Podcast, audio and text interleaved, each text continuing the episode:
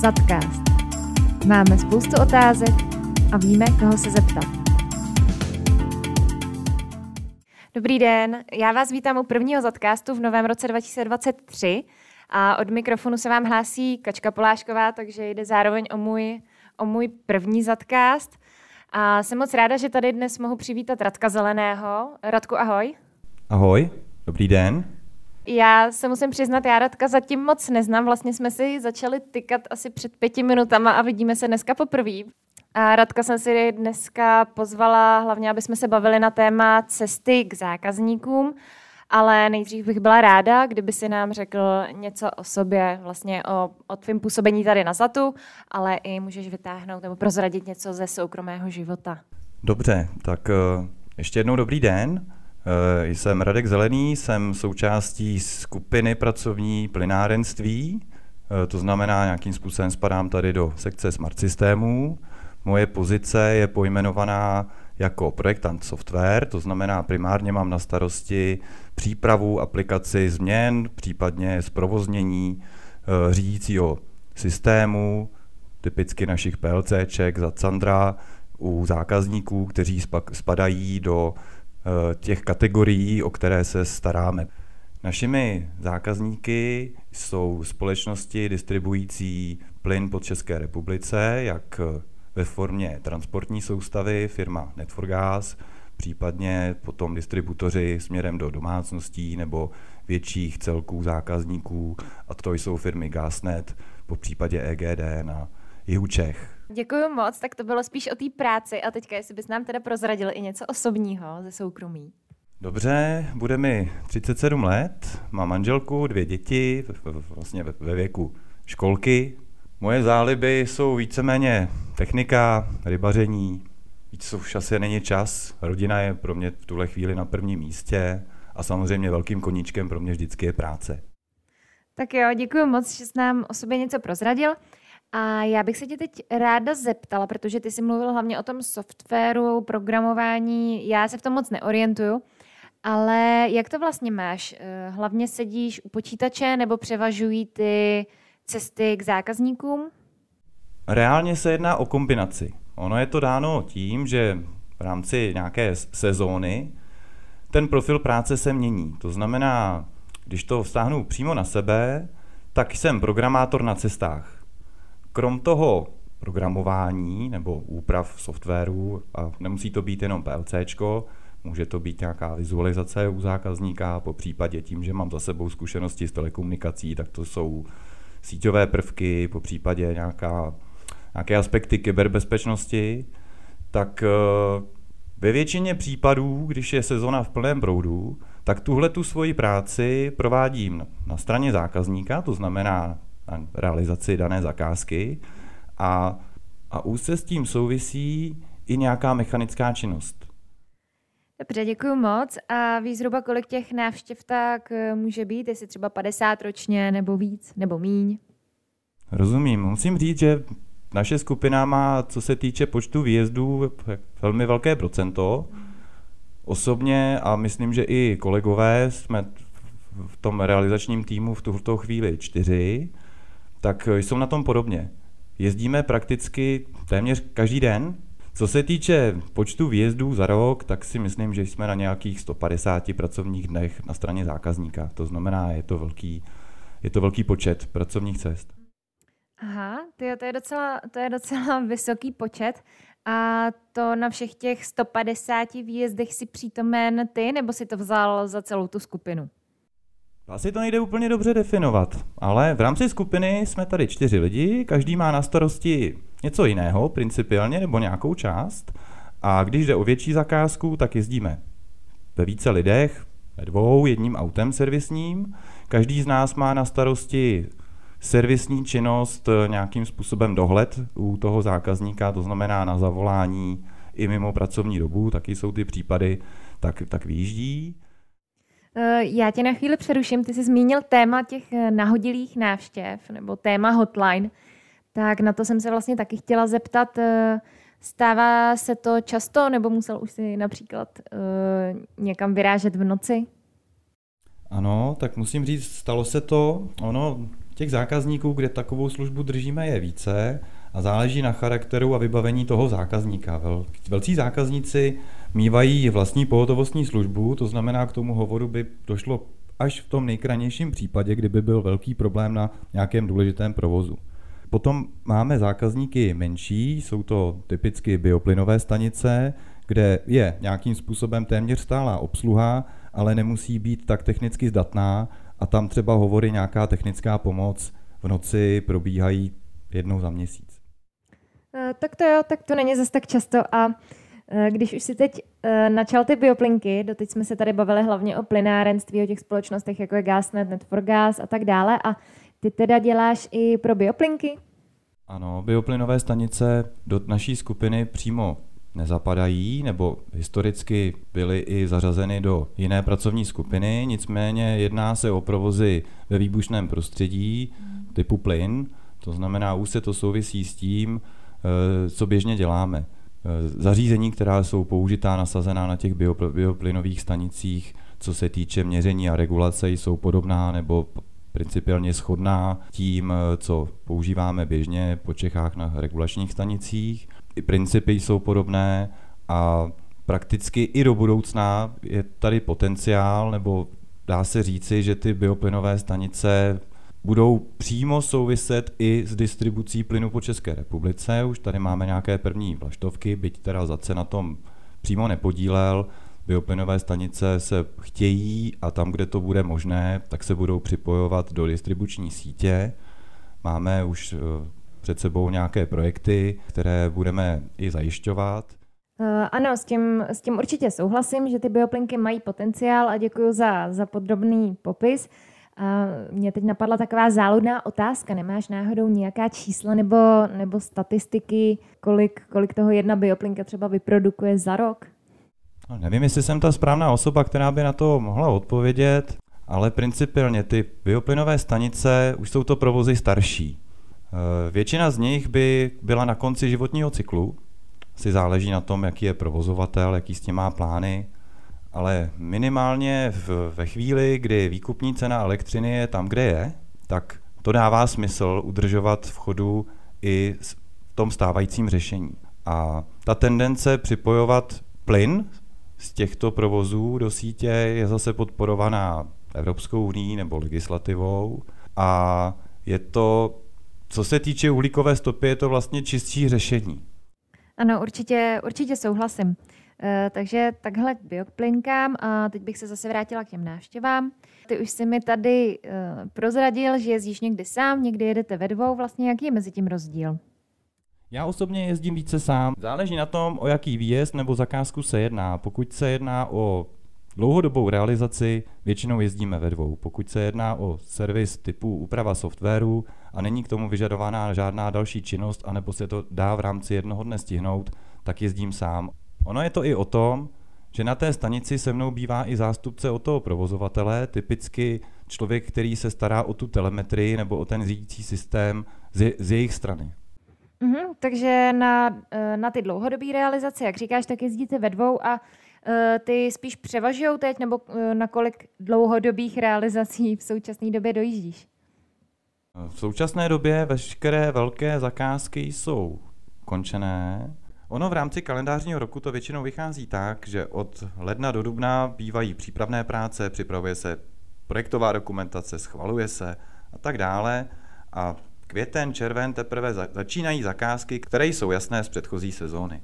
Po zbytek roku, většinou opravdu až do konce prosince nebo těsně před Vánoci, končíme zakázky, které jsou tohleto dlouhodobějšího charakteru a od nového roku se připravují nové dokumentace. Mhm, dobře, rozumím. A ještě tady mám takový termín, kontrolní den, tak jestli bys mi taky k tomu mohl říct něco víc. Tak kontrolní den je prakticky schůzka všech zástupců zákazníka, investora, technických dodavatelů a všech ostatních osob, projektantů na místě. Je to dáno nějakým harmonogramem, projednává se, jestli je všechno podle plánu, řeší se případně vyvstalé problémy a je to vlastně jediná šance, jak na té zakázce vyřešit ad hoc jakýkoliv problém Většinou to probíhá přímo na stavbě, to znamená v nějaké kanceláři přidružené a podobně. A během této, této schůzky, tohoto kontrolního dne, myslím si, že většinou trvá hodinu nebo dvě, tak se vše projedná a bývá zvykem jít věci řešit hned. Aha, takže a u každé zakázky tedy proběhne tento kontrolní den, nebo jak to je? Dá se říct, že každá zakázka, která má charakter stavby, tak by ten kontrolní den asi i měla mít. A v rámci profilu našich zákazníků, tak ty kontrolní dny opravdu bývají i na zakázkách, které mají rozsah třeba jenom jeden nebo dva týdny. Dobře, a ty ostatní cesty k zákazníkům, tam se tedy jedná hlavně o ty servisy? Ano, servisy mají na tom velký podíl, to se jedná samozřejmě na nějakou reakci po poruše nebo při poruše, ale krom těchto činností se provádí i činnost periodická, to znamená nějaká udržba, kontrola stavu toho celku, případně kalibrace těch snímačů nebo ověření správnosti funkce toho řídícího systému. Další věc může být doplnění funkcí při nějaké změně toho technologického celku. Po případě činnosti, které přímo souvisejí s tím, co zákazník musí splnit, to znamená nějakým způsobem zabezpečení toho celkového řešení, úpravy s ohledem na kyberbezpečnost a podobně. Ano, a co všechno eh, na takový výjezd potřebuješ? Co všechno si sebou vezeš? Určitě si vezu základní nářadí, vezu si notebook, vezu si externí modem s datovým připojením, abych mohl být online, velkou sadu všech možných kabelů, redukce mezi komunikačními rozhraními, les kdy vozím vrtačku, žebřík. Aha, i vrtačku, tak to je docela zajímavé. A mě by ještě zajímalo, jak bys popsal to prostředí, ve kterém se tam ocitneš u toho zákazníka. Záleží na tom, jestli se jedná o novou stavbu, to znamená, to si asi umíme všichni představit, když se staví dům, tak jak to vypadá, do toho tam přijde elektrikář a nebo někdo s počítačem. Takže někdy to není úplně ideální. Ale na druhou stranu potom, když se jedná o údržbu nebo zásahy do toho celku, který je zavedený, tak každá ta stanice nebo ten větší provoz, kam jezdím, tak má nějakou část velína, to znamená místnost aspoň, kde máte jednu židli, stůl, kam si odložit ten počítač. Ale samozřejmě to není ve všech případech. Jsou tady malé regulační stanice, typicky to, co dodává plyn někde do vesnice, tak to je jenom malý kiosek a tam, když prší, máte něco řešit, tak máte počítač plný vody. Aha, takže to není úplně vždy jednoduché. A ty jsi tady předtím zmiňoval i výbušné prostředí, tak eh, bych se tě ráda zeptala, eh, jestli to sebou nese nějaká rizika, nebo jestli jsou tam nějaká specifika, jak se musíš chovat a tak dále? Takhle. Ono u těch bioplynek to zas tak zásadní není, protože byť navštěvuje je poměrně často, tak ty všechny ostatní provozy plynárenské, tak tam to prostředí nebo ty zóny jsou vymezené daleko více a těch činností tam provádíme i více. Ono záleží na tom, jak je to místní prostředí charakterizováno, záleží zkrátka, jak jsou ty vnější podmínky určeny, ale je pravda, že některé činnosti v těch místech jsou omezeny nebo lze je provádět jenom za určitých podmínek. Principiálně neprovádíme práce typu svařování a, a, a podobně. Ale je pravda, že tam platí základní pravidlo, že když si nejsi jistý, tak si aspoň otevři dveře. Aha, tak to je zajímavé bezpečnostní opatření. A když jsme to tady malinko nakousli, tak mě by zajímalo, jestli máš z tady toho výbušného prostředí nějakou eh, v úvozovkách veselou historku. Utíkali už například někdy před výbuchem nebo, nebo tak něco? Musím říct, že už jednou utíkali. Jednalo se o stanici, kde jsem měl doplnit modem pro záložní připojení a byla tam chyba v elektroinstalaci taková, která dokázala tu stanici vlastně dostat přes její nominální výkon a nebylo možné vlastně ten průtok plynu už zastavit. To znamená, jediná možnost byla zkusit to a utíkat. Naštěstí se nic nestalo, veškeré ochranné prvky zafungovaly. Dobře, tak děkuji, děkuji za vyprávění. Eh, hlavně, že se nikomu nic nestalo. A já jsem taky teď v nedávné době navštívila jednu předávací stanici plynu, Svinomazy se to jmenovalo, bylo to u Stříbra. A je pravda, že to tam všechno bylo oplocené, výbušné prostředí a tak dále. A taky, taky jsi byl někdy na této stanici? Ano, to je jedna z větších stanic, ta vlastně sloužila pro distribuci plynu pro Plzeň. V tuto chvíli tato část je odstavená, ale je to hodně důležitá stanice pro e, sever Čech, pro Sokolovskou pánev. Ano, tu stanici znám a je pravda, že i tady máme jednu příhodu. Doufám, že se na mě nebude kolega zlobit. I zde se jednou utíkalo ze stanice a bylo to dáno tím, že vlastně při té mechanické činnosti, při té profilaxi, jak my tomu říkáme, vlastně těm činnostem, které periodicky provádíme, jedná se o kontrolu, případně kalibraci čidel, tak ho zradila mechanika na tom snímači a na vysokotlakém potrubí mu ustřelila vlastně matice a došlo k úniku plynu, který nezastavíte. Aha, ale kolegovi se předpokládám také nic nestalo, takže, takže snad nedopadlo všechno dobře. Koukám, že těch příhod máš opravdu hodně, nemáš náhodou ještě něco schovaného v rukávu? Mám tady hezkou příhodu z Třeboně, kde jsme řešili dodávku malého rozvaděče, který sloužil k řízení vyrovnávací nádrže e, na vedení splaškové vody do čistírny odpadních vod. A musím říct, že když jsem přijel na místo a proti mě běží provozák EGD, původního EONu, elektrikář, poklepe mi na rameno a řekne mi, Radku, hele, ten elektroměr, ten už si přendáš a vidíte bagr, čekáte, že instalujete rozvaděč, tak si řeknete, no tak to asi zvládnu. Pak přijde další člověk a to už byl zákazník a ten říká, hele klucí, máte čas do odpoledne, jinak nás to tady zaplaví. Tak jako musím říct, že tohle byla docela veselá story a do odpoledne jsme to stihli, nic se nezaplavilo, ale myslím, že jsme na tom dělali ještě další dva dny. Ano, takže vidím, že historkama se jenom hemžíš. A já bych se tě teď ráda zeptala na nějakou zakázku, která se ti vybaví jako první, kterou jsi nejvíc zapamatoval, která byla nejzajímavější tady na Zatu. Co si tak eh, vybavíš jako první? Dobře, za tu dobu, co jsem na Zatu, tak si vždycky vzpomenu na zakázku na kompresní stanici eh, ve Veselí nad Lužnicí, zde se doplňovaly regulační tratě a došlo k rozšíření stávajícího systému a byla to vlastně klíčová zakázka k tomu, aby ta kompresní stanice mohla ten plyn tlačit dvěma různými směry. A v tomto případě eh, šlo o dlouhodobou realizaci?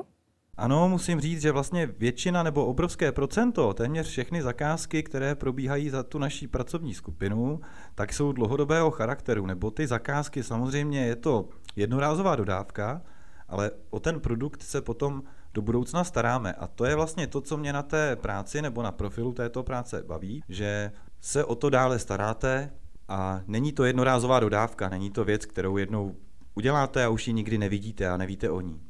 Ano, ano, rozumím, eh, že už si tam k tomu vybuduješ i nějaký vztah. A teď by mě ještě zajímalo, jestli se plánuje nějaká zajímavá zakázka, co se týká plynárenství nebo bioplynek. V nadcházejících týdnech by mělo dojít právě k připojení jedné bioplynové stanice na jihu Čech do sítě EGD. Tam se na to poměrně těším, to bude taková první vlaštovka, zase postavená na bázi našeho řídícího systému. Potom nás čeká několik rekonstrukcí menších předávacích stanic zákazníka Gasnetu a veškerá ostatní činnost je spíše periodická. Samozřejmě nějaké vidiny máme, ale není to třeba ještě na 100%, takže tato sezona nebude úplně nejslabší a věřím, že práce pro ten náš, náš tým, že bude stále pořád hodně. Ano, v to taky doufám a přeju tobě i tvýmu týmu hodně štěstí a děkuji ti moc za zajímavý rozhovor. Ráda jsem tě poznala. Já taky děkuji, Kačko. A já se těším na slyšenou při dalším zadcastu. Ahoj!